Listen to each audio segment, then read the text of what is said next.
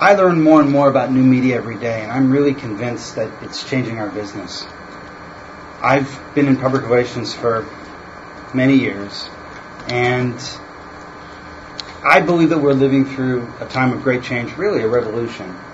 And there's so much information um, that I could cover today. I, I don't want to go in a million directions. I want to try to focus this and give you guys an overview of really three areas that I think are, are important. Um, the first is going to be social media, the second is going to be blogs, and the third is going to be podcasts. We're going to talk about what they are. So if you know what they are already, excuse me, we're going to start from square one here and go through it so you really understand it. And then we're going to look at who's doing it and how they're doing it. And uh, then we're going to open it up for questions. So, uh, Barbara's already done a very good job uh, telling you about myself in 99, I think it was 99, I was um, working uh, with Maureen O'Connor's team at Robertson Cowan uh, in the Grammys press room. And it's something that I did every year. I enjoyed it very much. It was a lot of fun. You got to be backstage, and it was like being on the runway and landing jumbo jets. You know, you had Madonna and her entourage here, and Shania Twain and her entourage there, and someone else in the MTV one-on-one, and you had to keep them happy so that they would wait to go in.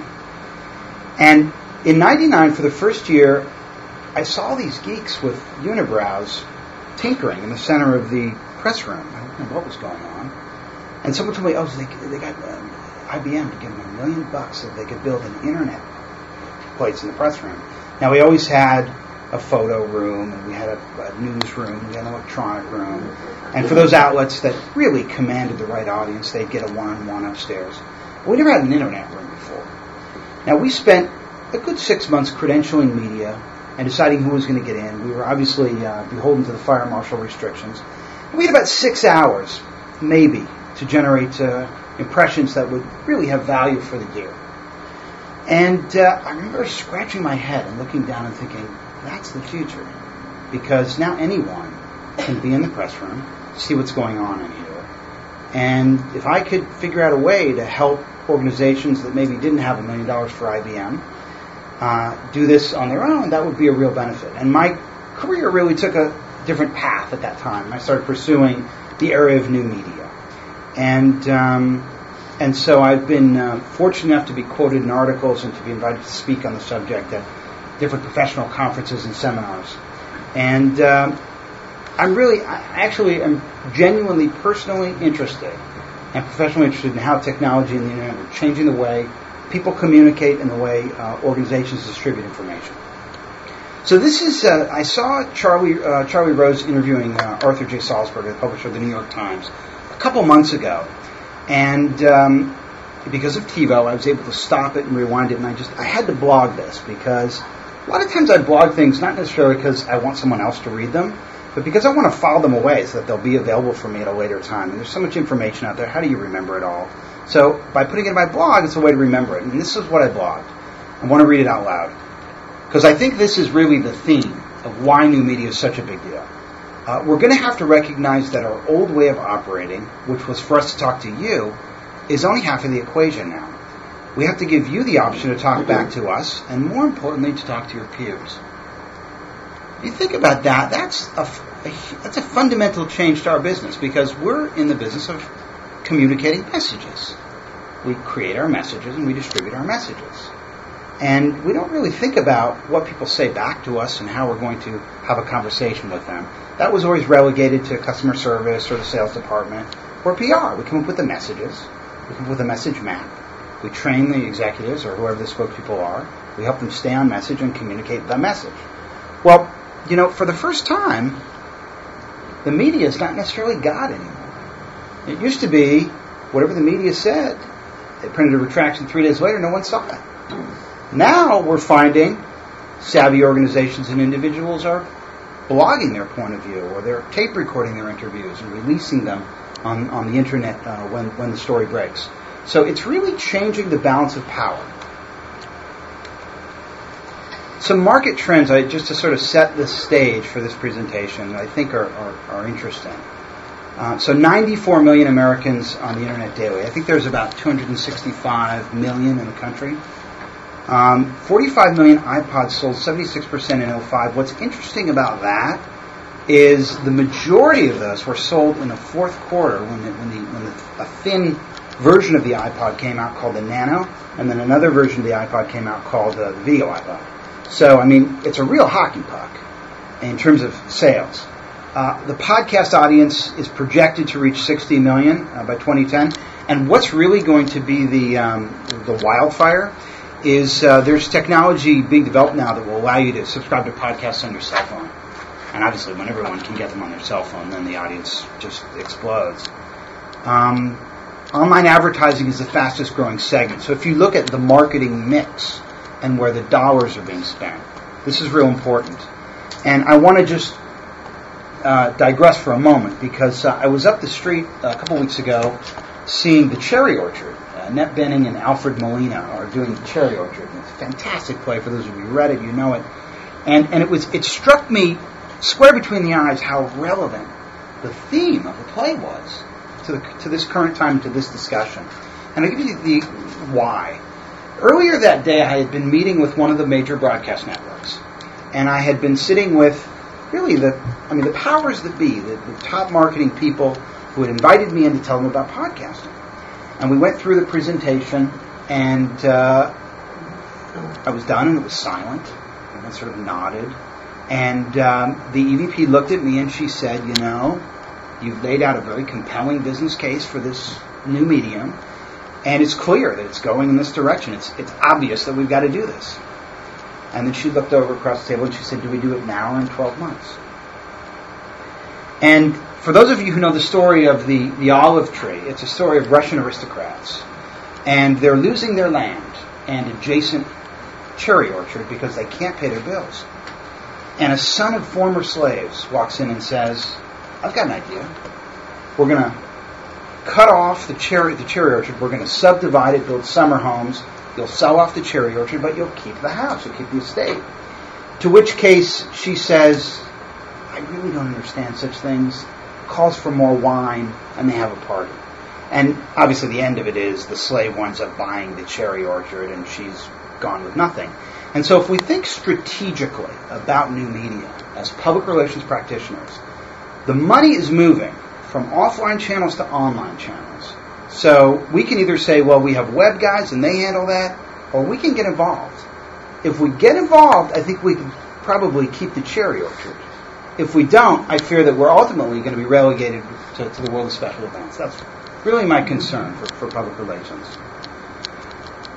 There is a very good podcast by Richard Edelman called Earshot.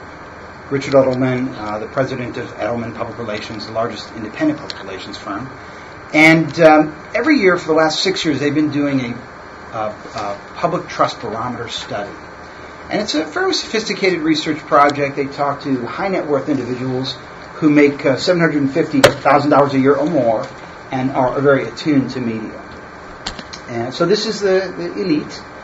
And uh, they try to deduce who has the most influence and who are the most trustworthy sources. And um, if you get a chance to listen to Earshot, you can hear Richard Edelman presenting uh, the findings of this year's study to his New York office. It's a great podcast. You have a chance to listen to it. And uh, the big revelation was First, that authority figures are losing the public's trust. Now, whether it's uh, Enron, Global Crossing, and Tyco leading to the, the distrust in corporations, whether it's uh, you know politics leading to distrust in government, or um, or Jason Blair, or uh, other scandals leading to distrust in mainstream media, people trust authority figures less, according to the study. And this was the most interesting thing I, thing I thought. Peers had become the most credible source. So it's people like yourselves, people that you talk to, that you respect the most and that you trust the most. I mean, they're, they're the people who probably don't have an angle. Everyone else has got an angle, as far as this study says. And if you think about what that means for new media, you know, it used to be if you, you know, we all have somebody who we call when we want to get a new cell phone. You know everything, and you call them, and which one do I get? Or, um, you know, where do I go to buy this? We all have people who know these things. And now, these people who know these things have blogs and podcasts, and they're basically extending their reach. They're no longer shackled by geography or by time. And, uh, and that's how new media is really influencing popular opinion. This got a lot of attention. This was the Dove campaign. And of course, these are real women, you know. And of course, uh, American Idol. Real people. Fame and glory.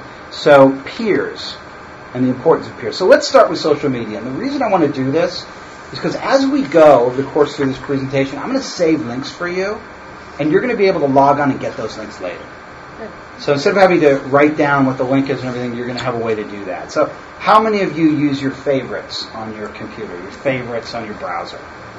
How many of you ever go back to those things and remember what they are? You do. Mm, Do you remember them all? No. Because mine are crowded with all kinds of, I can't remember what it was, right? And often I do it at the office and then I'm at home and I can't remember what it was, right? So there's this new thing that's emerged called tagging. Tagging. And what tagging is, is a way to, come on. What, what tagging is, is a way to save a website or a web page uh, online. And here's how it works. Here's one of the tagging services. It's called Delicious. So as we go through this, I'm actually going to boot up these different services and show them to you. So this is My Delicious. And you can see it's Spinfluencer right here. Right? And what I can do is I can save any page by any keyword I want. So say for example, and here's a great example. My wife and I went to Italy last year. And you know, every now and then I research Italy, I find something, but I got to remember that link. So what I did is I just tagged everything Italy. And then when I was ready to go make the reservations, I went back and I pulled up Italy. Now, one of the other things that's interesting is I can also view everyone else who bookmarked Italy. So I can view not only everyone else who bookmarked Italy, but I can vi- view the, those links that the most people, the most popular bookmarked Italy sites. So that's sort of the idea of social media. So as I go through, I've created a bookmark for us, and it is IP um, PRSA. Where is it? PRSA IPG LA. So that's the tag. So that's all you're going to have to write down. And then what you're going to do is you're going to go to Delicious after we're done, and you're just going to put in that PRSA plus IPG plus LA, and all the links that I tagged tonight will be available under that tag. Okay? So there are journalists now, not many of them, but there are some tech journalists who say, you know what, don't send me email anymore. I get too much email. If you want to get your news in front of me, tag it with my name. I'll get it that way. So you see the balance of power shifts. It's no longer about you interrupting them. It's about them going to their feed and getting their news when they want it. And this becomes a very popular way of getting people to notice things and building influence. Because if I tag something, Terry Semel, the president of Yahoo, because I blogged about him, I'm pretty sure that their PR people, or maybe even Terry Semel, is going to see it. So you get an idea about what tagging is all about. I'm going to move fairly quickly because there's a lot of ground we're going to cover. So that's the first thing I wanted to show you. Can I kind of you? Please do. Uh, where are we supposed to go to find this uh, uh, PRSA plus? You're going to go to www.delicious, That's spelled. just like it's just like it's spelled in the dictionary, delicious.com Okay. forward slash Uh-huh. spinfluencer. Go there and then just click on PRSA IPGLA. Right. Or you can go to delicious.com and search PRSA Mhm. plus IPG plus LA, and you can get it either way. And if you can't find it, send me an email and I'll send you a link to where it is. Okay? Okay, so that's the first thing, tagging. So now there's a, there's also a website called Digg, and the way Digg works is people submit sites, the stories that they think are interesting, and the most people that tag it or dig it, the more popular it is. And the more popular it is, they do a podcast where it's kind of like a uh, Bill and Ted's Excellent Adventure type thing. They actually get a lot of viewers, and they sit around and they talk of the most popular stories of the day. Are they big nerds? They're pretty big nerds. They're not huge nerds. Not huge nerds. It's actually cool to be a nerd. So, so now this is a search engine I want to show you called Technorati. And I'm going to bookmark it. And see what I did, um, Bill? I actually downloaded these little buttons to my browser, which you can do on Delicious. And I'll just hit click to post it to Delicious. And it'll take me to there. And where's my, there's my little tag, and I'll go like that, and I'll save it. So this will be the first tag that will be available for you guys. And what I did was I searched Knight Ridder, okay, because there's big news about Knight Ridder today. So what we see here is these are the most recent posts about Knight Ridder in blogs. This is searching exclusively blogs. It's not searching regular websites, it's only searching blogs. So this is what people are saying about Knight Ridder. And you see, one person said this 15 minutes ago, 57 minutes ago, one hour ago. And I can organize it different ways. The default way is to show me the most current posts. But what we're talking about now with social media is if you want to listen to what they're saying about your brands already and your clients, the people that you're working with and yourself, these are the tools that are available to you to listen to the digital conversation. Because there's a conversation going on, whether you're participating or not. And the reason I call it a conversation is because when I go to a blog post, so here's Operation Regime Change Who Owns the Truth. 15 minutes ago, the last post on Ridder. This is somebody's blog. And what this person does is links to different sites. See, they're linking down here. I can see on the bottom where they're linking. If you look down there, you'll see when I hover over it where the link is. And so I can actually follow the link through and see what different people are saying and get disparate point of view, points of view by clicking through this conversation. That's why I call it a conversation. Yes. Going back to tagging, if you're tagging all things Italy and I'm tagging all things Italy, you know I'm tagging all things Italy? If you let me see that I, that if, unless you privatize it, you can mark your tags antisocial.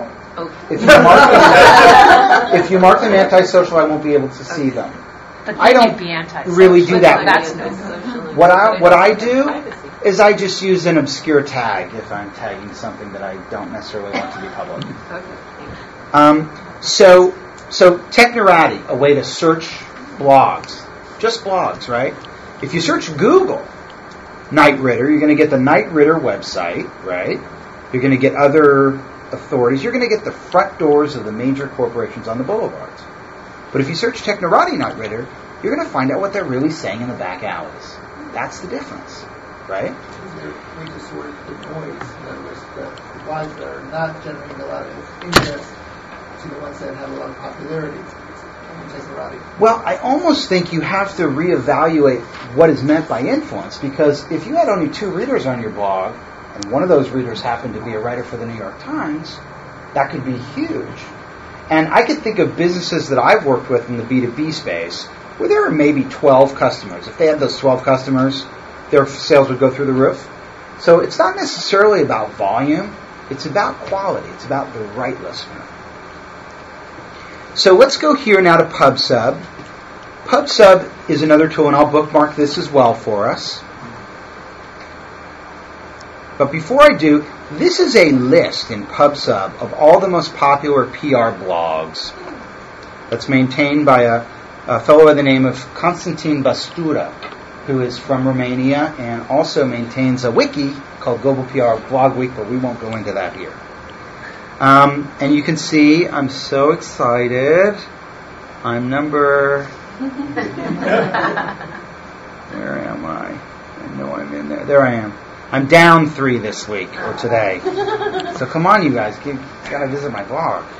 Okay, so I'll post this to Delicious. And PubSub is a tool. First of all, you can go to this list here, which I'm tagging, and get familiar with all the PR blogs if you're interested. And you can also learn to use PubSub to monitor the blogosphere as well. So I just click on PRSALA, and I hit save. And it takes me back to my list. Naked Conversations is a book that's out uh, by two gentlemen. One guy's named Robert Scoble, and he's the online blog evangelist at Microsoft, and Shel Israel, who's a PR practitioner like us. And um, Scoble's in charge of an in- initiative at Microsoft called Channel 9. Now, if you've ever flown on a plane, if you're afraid to fly, Channel 9 is where you can hear the exchange between the cockpit and the radio tower. The idea being that it won't be scary if you can hear what's going on. So Channel 9 at Microsoft is designed to give people a vision of what's going on behind the corporate banner and really humanize the brand by empowering the, the voices of the individuals behind it. So that's PubSub. The last two I want to show you are Ice Rocket. Ice Rocket is cool because Ice Rocket is really good if you want to do a complex query of the blogosphere. So, say for example, you search telcos because you're in telecom PR and you get too much nonsense. Well, then maybe you try telco plus carrier and see if that works. And maybe you're working with Verizon, so maybe it's telco plus carrier plus Verizon. What you can do is you can actually, in, in, in Ice Rocket, subscribe to that post and have it come through automatically so that every time someone says something new, you're hearing it. And you can be participating in that conversation if you choose or just monitoring it for, uh, for your client. So I searched this query as Schwartzman and podcast, and I can see here the different people that are mentioning my podcast or that are linking to my podcast. And I can. Did you find out you said shameless self-promotion? Yeah, so let's look at that. so that's actually a. Had a Uh, serious conversation with them. so that's what you do if, if you want to promote yourself on the blogosphere. Because this is a naked conversation. All right, so what you say is, this is shameless self promotion, guys. I'm blogging about a podcast that they did on me. And that's what he's doing. He's blogging about the podcast I did about him on his website. And he doesn't want to seem overtly promotional because, you know, everyone goes away with a bad taste in their mouth when you hard sell on the internet. So this is the way he's done it. He says shameless self promotion. The last um, social media tool I want to show you is called Blog Pulse.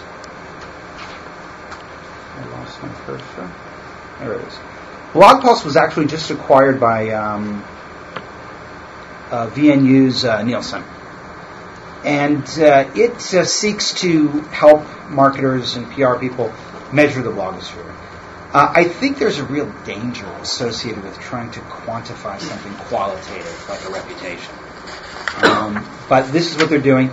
All due respect to our host, I want you to know I checked the stats before I did this, but we're searching PR Newswire, Business Wire, and Market Wire for the most common posts. And we can see there are more for PR Newswire than their competition. but this is a tool here, a trend search. So, say for example, you've got a client, a music library, and they say, "Well, we're not a music library; we're a production library." And the other person says, "No, we're not a production library; we're a sound library." Well, you might do a little trend search here and see which the, what the most popular phrases are, because what you want to do is participate in the conversation, right? I mean, if, if you walk up to a circle of people at the party and change the topic of conversation, you are not welcome. But if you participate in the conversation that's already underway, then you're going to be more easily accepted. So uh, this is a tool called Trend Search, and I'll go ahead and post it to Delicious so you can check it out on your own. That will allow you to get uh, a metric for uh, frequency of posts by certain keywords. This is also something, say, for example, you're working um, in a competitive sector, you want to look at your client against their competition, and you might be able to demonstrate over time how you've impacted that. I think one of the great opportunities of new media is uh, the ability to marry the metrics and reporting capabilities of the web with public relations, something we've struggled with for so long. Now we have a way to do it. So whether or not you get the media hit or whether or not you get the Wall Street Journal, you can actually demonstrate the number of visitors that are coming in, the number of posts that are being made, the, the uh, amount of discussion. And that's So- through that last one? Uh, blog blog post was the last one that I showed you. that what you're saying is the best measurement? Well, they're really all measuring different things, so I, I wouldn't I wouldn't really just take one. You really need to look at this in a comprehensive fashion, like you would anything. These are all individual tools. These are all startup companies too. I mean, these are not standardized metrics. And you know, one of the biggest impediments right now to getting clients uh, to really bite on this type of uh, these type of initiatives now is the fact that there are no standardized metrics. So something to keep in mind. You really need to measure from a variety of different um, angles if you're going to get the most accurate me- metric. Excuse me, Eric. Yes. I'm curious as to why you didn't include uh, MySpace or sites similar to that. Because when I hear social media, that's what I think. You know, yeah, it is. It, it's true. Um, I can't cover it all. There's going to be a lot of stuff that I that I don't mention that I probably should. Um, you know, MySpace. I think the, the value and beauty of MySpace is that it is fairly organic, and uh, I don't necessarily think that the right way to approach um, getting visibility on MySpace is to build your own site. Um, for those of you who are following the developments of what's being called the remix generation or the mashup generation, I think it's better to think about how you can offer content to that community that they could then use in their sites themselves. So maybe it's a banner, and Coke is now doing I Love Coke banners that you can download, and people are downloading them and putting them on their MySpace site. Um, a lot of my clients who have uh, video on demand available, uh, people find that video on demand and they put it on their MySpace site you know, by just attaching a link. So I see MySpace more as a tool of, of the individual, and uh, I also think um, it's probably skews younger. And uh, you know, we we talk we ethics is not something we don't we're, we're unfamiliar with in this in our business. I mean, we talk about it a lot, and I think the ethics with respect to new media are just developing. But to me, it feels unethical to go into an environment that's uh, being populated mostly by minors, mostly by kids, uh, with a direct with a direct plea. I think the better way to do it is to offer content that can be used by that community and uh, empowering evangelists to carry the torch forward on your behalf. Thank you. It, it sounds like what you're getting around saying is in these sites there's more of a, of a professional interest, whereas in MySpace it's it's less of a professional interest. More Correct. And the sites that I showed you are pretty much measurement sites. So, so let's go to blogs now. We did a little bit about social media, and the reason I did social media first is so that you'd know I'm tagging everything as I go. All right. So, so the first thing is the blog. So, what's the big deal about a blog, right? It's just a website. There's so many people out there doing them. Who cares, right? Who has time for it? Attention is a scarce commodity. Well, the big deal about blogs is now anybody can publish to the internet for free. For free, anybody can get a blog, which is basically an add, water, and stir content management system. It's very easy to use. You could master it in a matter of minutes. And you can be heard online. And how is it different than message boards? a lot of blogs look a lot like message boards to me. A message and you can Excellent question. Excellent question. So the underlying technology that supports a blog is a news feed. Mm. And it's called RSS, and it stands for Real Simple Syndication. That's the protocol by which you can subscribe to a blog. Now, we talked about tagging websites and going back to the websites and remembering to go back. Now you can subscribe, and that information comes to you.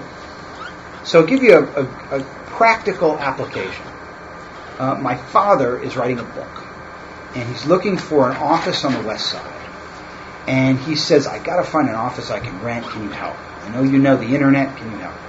So I go to Craigslist. You guys know Craigslist? And I'm looking for, um, you know, offices. And I see a little tag in the corner that says RSS. And it looks kind of like this. A little XML button there in the corner. And I click on it.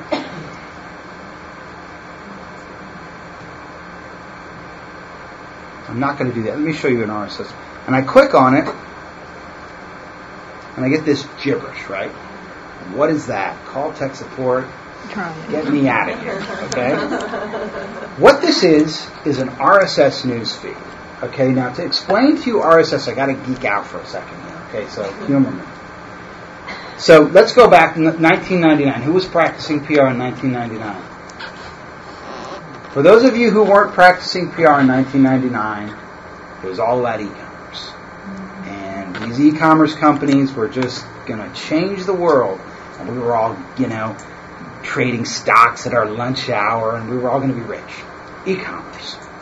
Well, the big deal with e-commerce was this. How many people have ever heard of HTML?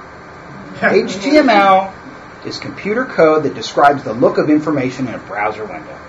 Okay? Well, in order for e-commerce to take off, purchase orders and invoices would have to be able to flow from one company to the next with no human intervention. So that if I'm Honda and I'm manufacturing cars, I can see how many spark plugs there is at Delco and I can see all this stuff. I don't even need to pick up the phone. That was the promise of e-commerce. Well, in order to do that, you can't trade information HTML. It's not, it's just the look of information. So someone said, well, let's classify that information too. And they came up with a, a new computer language called XML. And XML defines not just the look of information in a page, but categories of information. So if I'm having a, a, a, uh, a garage sale, and I want to go, I go to Staples and I buy the receipt book, right, with the invoices, and I have to fill out the thing, to, from, description, part, number, amount, all the different fields. Those fields are classes of information. So what happened when, when e-commerce was all the rage is they agreed on a lingua franca, and they said this is how we're going to classify this information, and they started trading information back and forth via XML. And so if you had uh, Siebel and I had Oracle and he had Microsoft and, and he had a, a homegrown system that, that was legacy, we could all trade purchase orders and it would streamline our supply chain, right? Remember, we're all talking about the supply chains. That was the promise of XML. Well, about two years ago, a gentleman by the name of Dave Winer said, hey, let's take this XML and apply it to news stories. We'll just take the same technology, but instead of having the part number and the ship date, we'll have the headline and the subheadline and the copyright and the photo and the caption and the body text and all the different classes of information that comprise a news story. And if you go to Google News or you go to Yahoo News and you look at all these disparate news stories, and they all look the same. The reason that they all look the same, it's all the same color, font, and it's all nicely arranged on the page, is because it's all being fed in via XML and parsed and displayed for you in a browser page. So here's an XML feed, okay? Don't be afraid of this. Let's look at the classes of information. First, this is, look at the top, RSS version 2.0, most current version of RSS. We have the publication date, right? We have the title of the document. We have the link where that document is located. Under that is a description, right? Under that is copyright. Under that is a title, another link. And so actually the top one is the publisher's title and the publisher's link, and then below is the story title and story link. And that's the information of an RSS feed. And what can happen is you can actually just subscribe to this, and I'm going to show you how, okay? So if you want to subscribe to any RSS feed, you just go up here, copy it,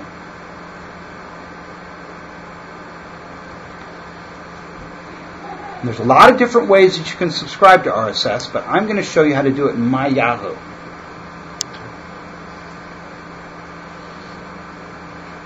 So at the bottom of my Yahoo, I just click Add Content. And then it says Add by, R- add by RSS. I'm going to paste it in there. And it's going to parse that feed for me. And now if I want, I can just add that feed to my Yahoo. On Craigslist, I was able to subscribe to an RSS feed for an office in West LA with a certain square footage.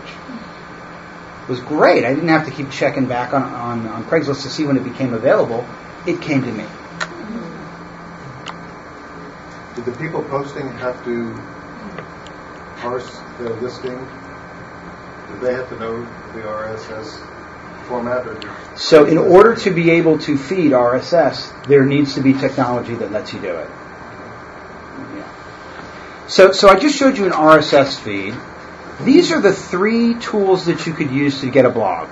You could get a free blog at Blogger. And let's click on these links so that I can bookmark them for you guys. Blogger is owned by uh, Google. It's free. What if you made a blog and you forgot what it is? Can you find it? I did it a couple years back. What was that? I would start a new blog. How many of you have ever seen Blogger? Okay.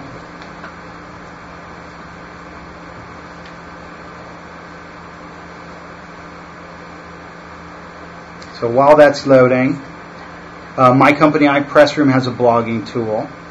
And then a company called Movable Type has a blogging tool as well. These are both paid uh, solutions. What is the price? Um, let's not get into that here. Yeah? Is there, excuse me, is there any advantage of going to a paid site versus, un- what's the difference? Yeah, I'm, well, You don't want to go there right now. the truth is, you get what you pay for. But I mean, like, so I'll tell you, for me personally, I have a personal blog. I use Blogger. My personal blog.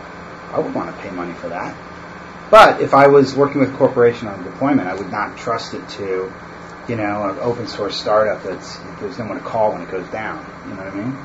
These are not mission critical. These free services that I'm showing you, these are not mission critical applications. These are applications that are there for you. They're free when they work. I mean, this this is the brave new world here. Well, I have, you know, I, I, I pay to an ISP to have my own site. Can Yep. I use my own site as a blog?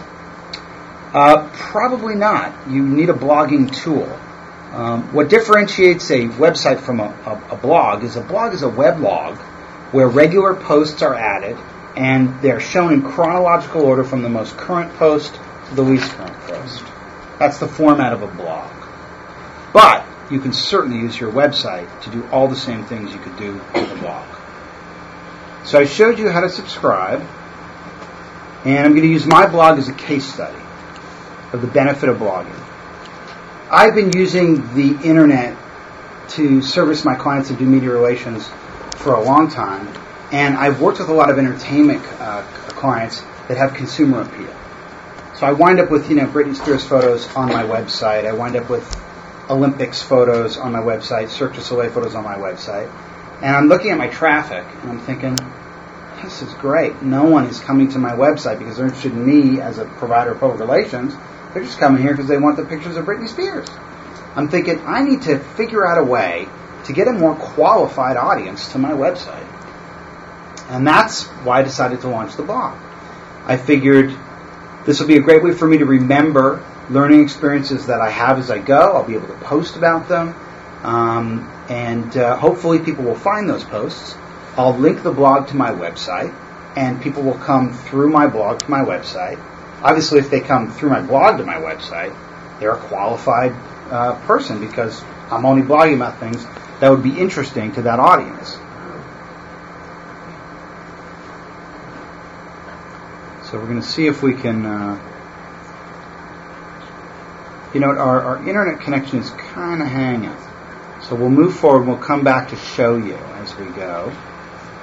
So why do blogs matter? Blogs matter because they're an easy way to publish content to the web, because people can subscribe to them, because they're a way to participate in digital conversations, and um, you know they're really the first tool that have given our trade uh, a first-hand experience with web publishing. When and this gets back, Bill, to what you were saying. You know, I have a website, I can publish to the web. What do I need a blog for? You know, I would argue that you really don't. And I, I'm not this this blog guy who says everybody needs a blog, everyone should blog. I don't believe that. I don't believe blogs are going to replace press releases. I don't believe any of that. It's a new channel. I think it's an important channel. Um, but web publishing is really the most important thing. Unfortunately, it's taken the blog for people in our industry to start to appreciate the benefits of, of, of, of web publishing because there's been an easy way for them to do it. If I could add something, Eric. I had a interesting experience the other day, and maybe some other people had it involving blogs and how um, journalists are probably are now using them. Uh, I like to read a columnist for Business Week named Jon Fine, who writes about media and new media. Sure. And so I have an RSS. He has an RSS feed, so I get his blog listings. And the other day, uh, checked the blog, and he had a post. He said, "I am mulling a column on a new website called Office Pirates." And Office Pirates is, um, I forget who owns it, but it's basically a marketing site. It's a collaboration of a lot of stuff, content for people working in offices who have too much time on their hands who want to, you know, see video clips and other things. It seems to basically be aimed at 30 something or 25 to 30 year old males. And he said, I'm looking, uh, I'm thinking about doing a column. I'd like people's comments. Uh, here's a link to the site. Look at it. If you want to post what you think about it, put it here on my blog, and I'm going to go through these comments, and that's going to help me decide whether to write a column. So I, I was fascinated by that. I had to look at it. I had to give him some comments, and then go back and, and read it. You know, so it's a chance. You know, it's a chance you don't often get to watch what a journalist is working on and see how he's shaping what might ultimately be a column or a story. This book, um, Naked Conversations, that I'm recommending if you want to learn more about blogging, um, they actually posted each chapter to their blog before they released it with their publisher and asked the community for feedback.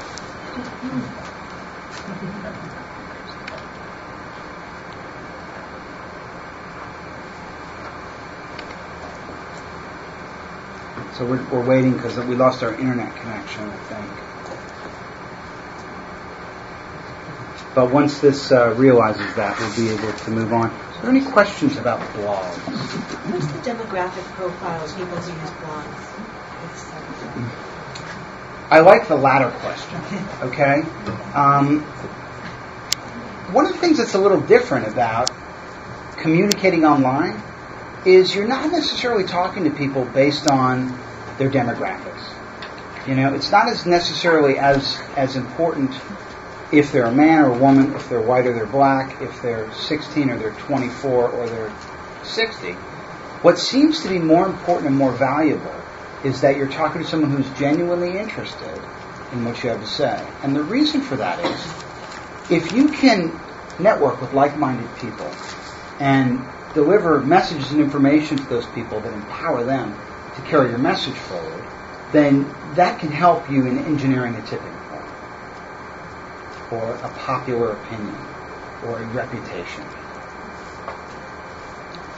How does this tie in with what's going on in movie marketing where despite how much they spend on a movie, people are coming out of the movie theater with their cell phones and calling everyone they know, either saying that movie sucked or you've got to go see this. And it's really rewriting how you put together a. Right? And, Is it the same? and those people are blogging and they're and they're podcasting too. So yeah, those are the new opinion makers. Those are the peers that we talked about. Going from a public blog, I mean, like, the past when I've done technical blogging, you get some people who are really knowledgeable, this is your key market, Mhm. and then you get ones who are just constantly on site, the majority of them are TFM. Okay. You know, what I've noticed from my is within a few weeks of me putting out something publicly, I shut it down and say, okay, this is the four people that I really want to talk to, and then I start sending out emails back and forth, and we have a private world. Have you seen that as a trend? Um, yeah, I guess. Yeah, I mean, it makes certainly makes sense to me. I'm not not surprised by what you're saying. Let's let's move on and let's talk about practical application. These are some companies that are blogging, and I tried to give you a representation of different companies. Now, Walmart is doing blog relations. They're not doing a blog, but they're communicating with bloggers and distributing information to bloggers who they think are influential with their core audience. And um, one of the most uh, influential blogs in their space is a guy who runs a blog called Red State. And uh, he feels they felt they felt as though Red State would be uh, uh, sympathetic to their cause, and so they're communicating directly with those bloggers and giving them information that they hope they'll repurpose. There's nothing clean about blog relations. I mean, you think media relations is dirty? There's nothing clean about it, okay? There's no editorial oversight, there are no rules, and there's absolutely no controlling the message. You can participate in the conversation, you can offer your point of view, you can defend yourself, but you cannot control the message in the blogosphere. So look at the blogosphere not just as a channel for communications, but as a free focus group. Because they're going to tell you, they're going to point out all your weaknesses for you. And if you can be receptive to that information and actually figure out a way to use that information, I mean, that, that's a real opportunity. That's a real challenge from a business process standpoint. Yes. You, you say you can't control the message, but how many people out there do you think are not who they say they are? Right. Recommending a product who are actually paid by that product. Well, one of the things you find about the blogosphere is the blogosphere has what I call social antibodies. And you know, if you if you if you lie or you're dishonest, and and it matters, and what you, and people are paying attention, you're going to get weeded out. You, they're going to they're going to call you out, and they're they're going to you're going to get honest real quick, because people are going to check it out themselves if what you have to say is, is noteworthy. And So, and a lot of people have been hung out to dry in situations like that. Mm-hmm. So, I mean, you know, the blogosphere is not a place that you go and do a fake blog about being a, you know, person that loves the product. That's not what it's about. It's about mm-hmm. trying to figure out what they're saying and then giving them information that they can use to either spread the word or if they're saying something that you don't like, you know, learn from it. I'll tell you, it's been a lot of times before the blogosphere when a journalist would write a terrible story about, about a client of mine. And you call the journalist up and you say, hey, I don't think this was fair. And they say, yeah, well, I do. And you say, okay, fine, but would you be open to sometime in the future meeting with my executive or whatever? And then you set up the meeting and, you know, six months later you want to put the feature story in that book, right? Well, it's the same, same thing on the blogosphere. I mean, you know, you want to walk softly but carry a big stick. I. Um, I remember years ago there were discussions about people who called into radio shows. Mhm. Not to offend anyone if anyone has, Right. but there's a certain demographic that most of us. What is the demographic for the people on the blog? Are we talking men, mostly male, ages? I think it's safe to say that for the most part, they're tech savvy. But outside of that, it's pretty tough to peg. It really is. Yeah. Because I mean, there are blogs about everything. There's blog. There's a blog. An ambulance driver has a blog. There's pet blogs. There's uh, you know aspiring Anna Wintours with fashionista blogs. I mean, there's it's all over the place. So you would think, oh, it's just going to be tech geeks. It's really not. You know, it's it's really all facets. If, if you want to find a blog on a given topic, a given body of knowledge, is there like a directory? You're going to go to Technorati or Ice Rocket, Oh, I see, I and you're going to do a complex query, I see. and that's how you're going to target those conversations. I. So, so back up to here, we, we got Stonyfield Farms. Uh, I think they their business is up 12 times, and they're, they're accrediting it primarily to their blog. They have a blog called the Bovine Blog. It's an organic dairy farm, and they talk about family-related issues and child-raising issues. It's not about yogurt. It's not about cottage cheese. It's about raising children. Doesn't that make sense? I mean, seems like a pretty easy. Uh, Windows is blogging to humanize their brand. You know, they're not. They don't want to be the evil empire. They want you to know who the people are behind the, the brand, and so they're they're back, they've actually got a blog program. There's a policy in place, and they're encouraging all their employees to blog. And if you think about it, the opportunity is for us as communicators is to help our clients communicate directly with audiences, not to communicate for them. That's what the press release is for. We're still going to do the company line. We're still going to do media relations. Still going to do quarterly earnings reports. Still going to be new product releases. But for com- communicating directly with audiences, they need to be doing that. So this is a way to teach them to do that. Uh, for GM, uh, the CEO is, is blogging on the Fastlane blog, and for the Dallas Mavericks, it's Mark Cuban, uh, who was felt he was misquoted so often in the press. He said, "You know what? I'm not going to do interviews anymore. I'm just going to do my blog. Let him quote me there." Okay. Okay, you said that the GM, what is, who, who the GM is doing the blog? The CEO. Is he really doing the blog, or is he having a, uh, somebody doing the blog for? If you look at the blog, I think I think he's doing. it. I, I think he's doing it. it. It reads like he's doing. it. Jonathan Schwartz, who's the CEO of Sun Microsystems, uh, is now basically got a blog that's a thorn in IBM's side. Anytime there's an anti-competitive issue, he's on the blog about it. Next day, it's in the San Jose Mercury News of the San, uh, San Francisco Chronicle. So that's an interesting way of introducing news, right? Exclusively, uh, and to a, a, a privileged audience, shall we say, of, of Digerati. Okay, enough blogging. Let's ah here's Sun Microsystems, and you can see how they, they integrate it here. You go to their website, and you want to go to the the president's blog. You click there, go to the president's blog. I mean, this really is about as efficient as it gets. Rather than the president calling in the head of PR and saying, okay, we're going to do a press release about this, the, pre- the president goes online and writes what he thinks.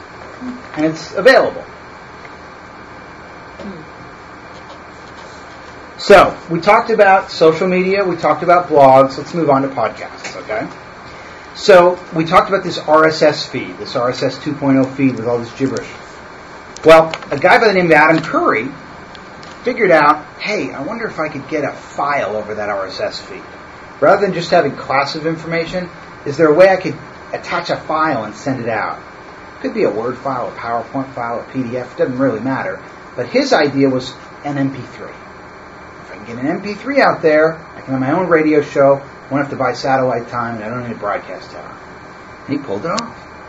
And that's what a podcast is. A podcast is an MP3 file or an MP4 file, which is video, the first being audio, that's distributed over an RSS feed. So you can subscribe to it. Uh, how do you get them? So, the most popular place to get podcasts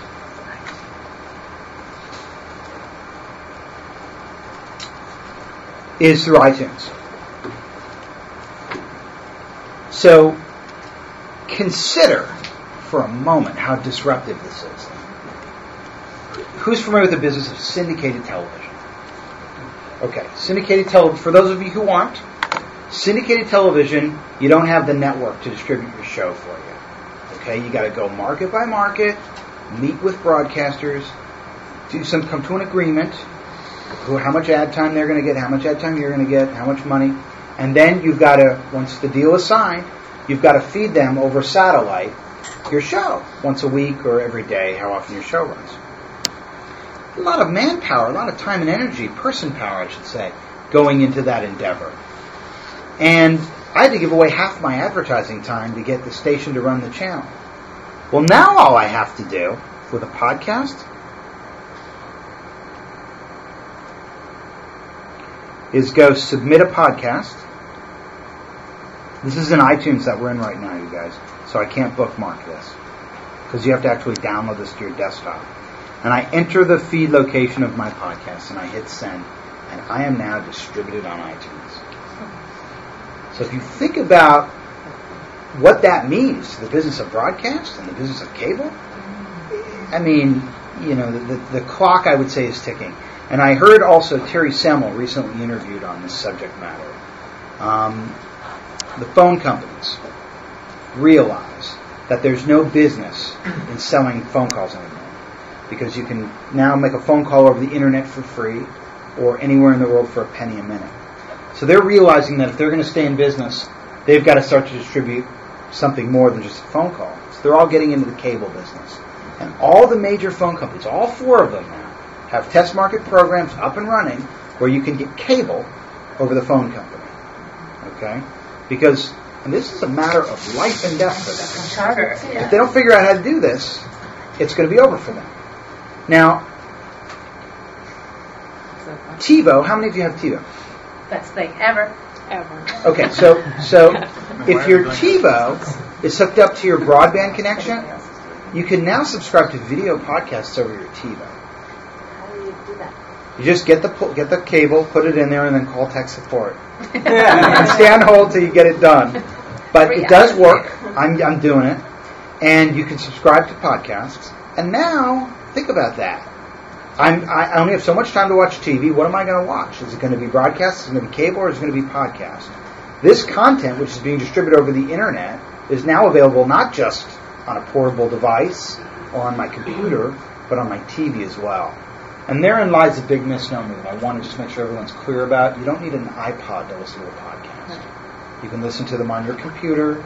You can listen to them on your stereo. You can listen to them in your car. People are. So um, that's how easy it is to subscribe to to um, get yourself distributed through iTunes. And I'll tell you, most of my listeners of my podcast to date, my podcast has been downloaded about hundred thousand times, and most of the listeners came to me through iTunes. They never went to my website. Now, think about that. I mean, I could never have done that before this technology was was around. Now I've got this archive of shows, people download them daily, and I'm able to promote my own brand as an individual and a consultant through these podcasts by giving people not a song and dance about what I do, but interviews with people who are really smart about this types of subjects, and I question them about what they're experts in. And I've had a chance to talk to Walt Mossberg and Ken Auletta of the New Yorker magazine, and I mean the biggest names have, are starting to say yes to this now. So it's really a great opportunity. Yes. So, so what is your studio for that? What, how do you actually pull that off logistically? So my studio is me at my desk with a USB headset on my computer. You know what my studio is today? I'm tape recording this because I figure if it's really good, I'll release it as a podcast. This is my studio. This is a iRiver that I bought for $195 at Best Buy. And I can plug it into my computer and it holds about 30 hours of audio content. So, I mean, you know, yeah, you could go with the padded walls and all that kind of stuff and do the, you know, but you don't need to. This is all about what's being said in the streets. This is not about the slick, you know. When I watch TV, when I watch a morning show, those guys are so in my face. If I'm not paying attention for a minute, I'm going to miss something. But, you know, in a podcast, the ums and the ahs and the you knows and that kind of language, which isn't quite as slick and polished, lends itself quite nicely to multitasking, which is usually how podcasts are enjoyed. I have another question. Yes. You do these podcasts. How do you make money off of it? Okay. So for me, I use the podcast to build an audience for premium mm-hmm. content. And in this case, it's consulting services. So as a result of my podcast, I've been invited to speak at a number of conferences. I was invited to speak here today by Barbara, mm-hmm. probably because of my podcast and my blog. And I've become somewhat of a thought leader in this area because I use the podcast. And I also learn a lot through the podcast. Because I could never call Walt, Walt Mossberg and say, Walt, let's let's shoot the you know what on the phone for an hour. He's not going to do it. But if I say, Walt, you know, I'd like to interview for my podcast, he's ready to go. I mean, it's interesting what happens, you know, to people from a vanity standpoint when you say, I'd like to interview you. They don't even ask any questions. I mean, they're ready to go. So it's mostly a promotional. Uh, for me, it's a promotional vehicle. It's a it's an educational vehicle. It's a public service. Um, you know, it's not just a promotional vehicle because if it was just a promotional vehicle, it'd be boring. So it's it's actually seminar quality uh, interviews. I mean, I, I research these people. I come up with you know questions that I think are going to be provocative and controversial, and uh, an uh, discussion ensues, and I tape record it and I release it as a podcast.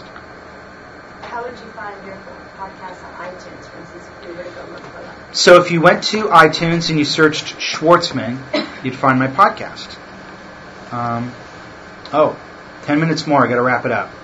Is it indexed anywhere else under, say, PR consulting? Um, uh, there's not that uh, narrow of a category yet for the, for RSS. There's business and marketing.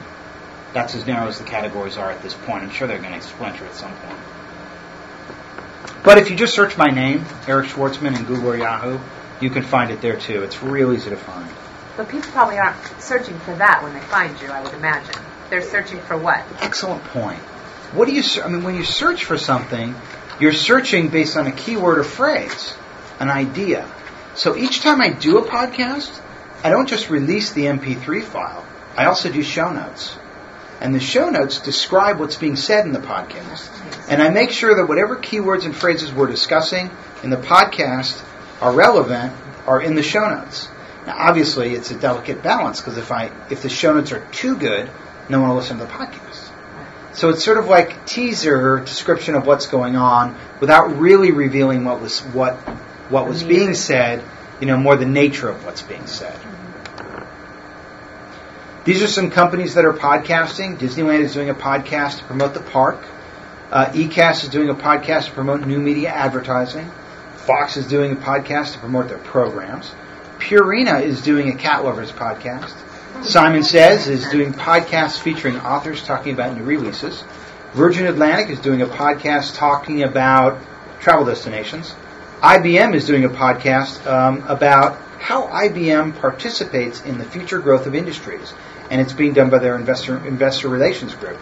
TV Guide does a podcast about what's on TV, and Whirlpool is doing a podcast about families. Are these audio podcasts or video podcasts? These are all audio podcasts. So here's Can you submit a video uh, podcast to the same way as I just showed you. You just go submit a podcast, plug in the URL, and you're on iTunes. And you can use uh, just a regular USB video to do uh, video. You know, um, I'm just starting to experiment with uh, with with video podcasts. There's a lot of different ways to do it. That's one way you could do it. So there's multiple formats that that are acceptable. Upload an F reel in it? Uh, I'm sure you could. Why are these companies uh, only doing audio at this point? Well, for the most part, uh, the majority of podcasts out there are, are the majority of iPods out there are, are not video iPods. And if you think about how podcasts are consumed, they're usually consumed in a multitasking environment, uh, predominantly um, commuting or or while you exercise. And for that reason, most people recommend you know your podcast length be 20 to 45 minutes because that's the average commute or, or workout session. Not just how they're consumed, but how they're created. I mean, you got a great face, but if I've seen it once, I probably don't have to see it every time you talk. And if it's a talking head podcast, why would you need? It's a good point. Why would you need to? So, um, quick case study. Uh, I think this will be relevant for those of you who are in B two B. Uh, This is a client that uh, went to a trade show. It was a, an advertising uh, technology trade show. There were about 2,000 people that attended the trade show. They didn't meet them all, but the salespeople got as many cards as they could and went home and dialed up and tried to do business afterwards because that's the way it works at a trade show. You get the business cards, they pack up the booth, and you hope that you get something out of it when you go home. Well, what we decided to do was we produced a series of podcasts from their booth. We called all the keynote speakers and all the panelists. We booked them for one-on-one interviews. We had a sign and a blinking light, and everyone was, "Oh, what's going on? It's a podcast." So it was a media draw as well. And um, here's the results: uh, 2,000 people attended the show, and there have been 12,000 listeners over the course of a year. So the archival value of that trade show is unlocked. You're able to reach an incremental audience by capturing that information and making it available via podcast. So beyond blogs and podcasts, Bill, what you were talking about. Beyond blogs and podcasts is web publishing and having the ability to use these tools to do your job. So when that call comes from the photo editor Friday at 5 p.m. and they've just got a new ad and they've got space for a photo, can you email something? You don't have to turn around and drive back to the office and do it. You can say, "Are you online? Go here. Here's my photo gallery. Download it there." Or you can, you, rather than putting out press releases and each time the press release goes out, having to push that press release to the same people, getting a feed going of those press releases and promoting the feed. Hey, are you listening to the feed? We got news coming on the feed, and starting to use the feed as an exclusive channel. That's a way to build some momentum in the media relations channel, so that you're not starting from scratch each time you go out there with new news. These are some screenshots from the back end of iPress Room. That's a screenshot for uh, photo details upload. Um, this is a screenshot for email marketing. This is a click through detail that shows um, who clicked through. So you go into CES, you get the press list, it's 2,500 names. You put out the press release to 2,500 names, who do you call first? You start at the A's? I mean, come on. What you do is you put it out with a tool that's going to tell you who's clicking through first and you call those people first. Because you're never going to be able to call 2,500 names. Um, and be able to solicit feedback with forms. Did I make it in 10 minutes? I think Good. so. So there you are. That's sort of a tour de force. We scratched the surface. There's a lot more uh, under that. If you have questions or anything that I didn't answer and I don't get a chance to answer it here today, send me an email. I'm happy to uh, to answer one on one after the after this um, uh, session. And thank you guys for listening because attention is a scarce commodity, and I appreciate yours. Thank you.